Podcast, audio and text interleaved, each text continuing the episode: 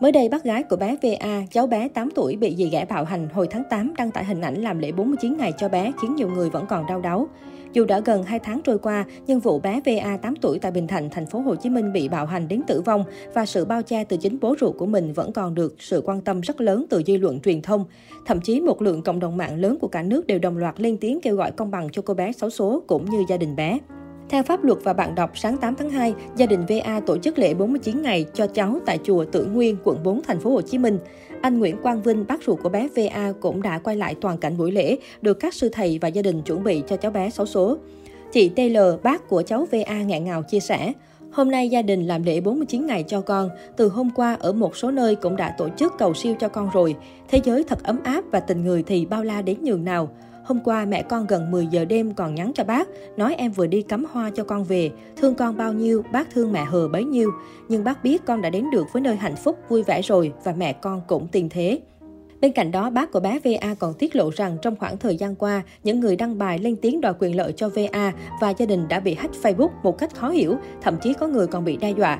Tuy nhiên, để mang lại sự công bằng cho cháu bé và gia đình, họ vẫn không ngần ngại mà vẫn kiên trì đến cùng. Không những vậy, dù bé đã đi xa và thời gian đã trôi qua nhưng nỗi đau mất mát vẫn còn quá lớn đối với gia đình bé vê a. Dường như trong gia đình bé là sự đau đáu, sự nhớ thương về bé. Ngày đầu tiên chính thức đi làm trở lại cũng là ngày cúng thất bảy cho con. Thời gian thì trôi nhanh quá mà nỗi đau thì dường như mới chỉ ngày hôm qua phải không? Dưới bài chia sẻ của chị tê lờ, cư dân mạng để lại bình luận động viên gia đình và cầu nguyện cho vê a. Ở nơi xa có cuộc sống bình yên không còn đau đớn. Nhiều cộng đồng mạng vẫn ngày ngày cầu nguyện, viết bài, đăng bài, quan tâm hỏi han gia đình về mọi thông tin liên quan đến vụ án của bé vê a. Gia đình cũng rất kín đáo, giữ gìn hình ảnh của chị Hờ. Tất cả phát ngôn công khai đều do đại diện gia đình chia sẻ. Hình ảnh mẹ bé vê a đứng trước bàn thờ con khiến nhiều người xúc động mạnh. Sau khi bé vê a qua đời, mạng xã hội xôn xao chia sẻ về đoạn video về bức tranh phác họa bé gái tám tuổi bị mẹ kế bạo hành cùng dòng thư gửi mẹ đẫm nước mắt của cô gái tên Thủy Tiên, hay những bức tranh sắc màu được cho là của bé vê a vẽ cho mẹ mình. Vào tháng mười hai năm hai nghìn không trăm hai mươi mốt, cộng đồng mạng bức xúc trước thông tin cô bé tám tuổi bị dì ghẻ bạo hành trong suốt bốn tiếng đồng hồ. Ngay khi sự việc được đưa ra ánh sáng, từ nghệ sĩ Hot Mom, cộng đồng mạng đồng lòng lên tiếng kêu gọi pháp luật phải trừng trị nghiêm dì ghẻ tàn ác đã bạo hành cháu bé tám tuổi tại chung cư thành phố Hồ Chí Minh. Không những vậy, nhiều người cũng lên án kêu gọi trừng trị ba ruột của bé vê a vì tội thông đồng, tiếp tay cho nhân tình.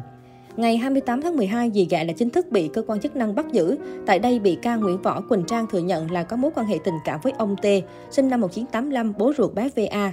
Khi ông này có vợ con, cả hai quen nhau khi làm cùng công ty ở thành phố Hồ Chí Minh.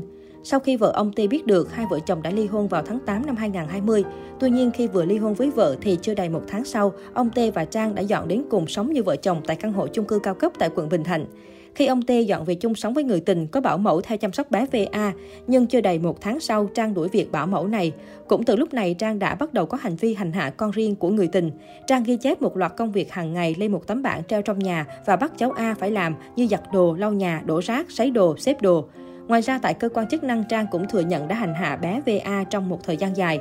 Ban đầu, Trang mua một đoạn roi mây dùng để đánh bé vê a. Một thời gian sau, đoạn roi mây bị gãy. Trang đánh con riêng của chồng sắp cưới bằng những đoạn gỗ và các vật dụng có sẵn trong nhà như cây lau nhà, chổi. Ngày hai mươi hai tháng mười hai, Trang hành hạ bé suốt ba mươi phút, khiến cháu bé tử vong khi được đưa đến bệnh viện.